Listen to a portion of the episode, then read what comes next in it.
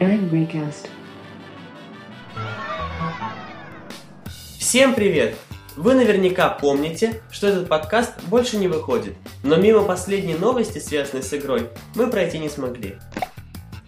Это не касается второй части Angry Birds Star Wars или Go, а касается Агентства национальной безопасности США и Центра правительственной связи Великобритании. По основанному на обнародованных секретных документах сообщению издания The Guardian, АНБ использовала популярные мобильные приложения для слежки.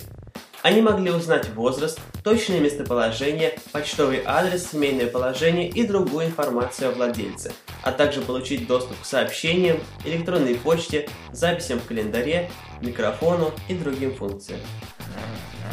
Перехват информации секретной службой происходил в тот момент, когда информация отсылалась с устройства для работоспособности таргетированной рекламы.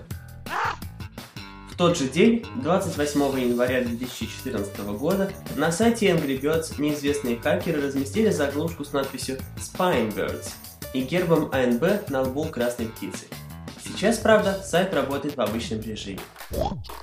Чуть позже в блоге Ровио генеральный директор Микаэль Хер заявил, что они не сотрудничают со спецслужбами, а вина за все, что могло произойти, лежит исключительно на рекламных сервисах.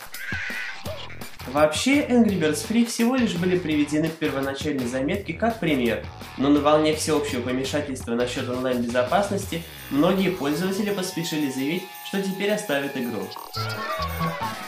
На этом действительно все. Спасибо, что до сих пор были с нами. Пока.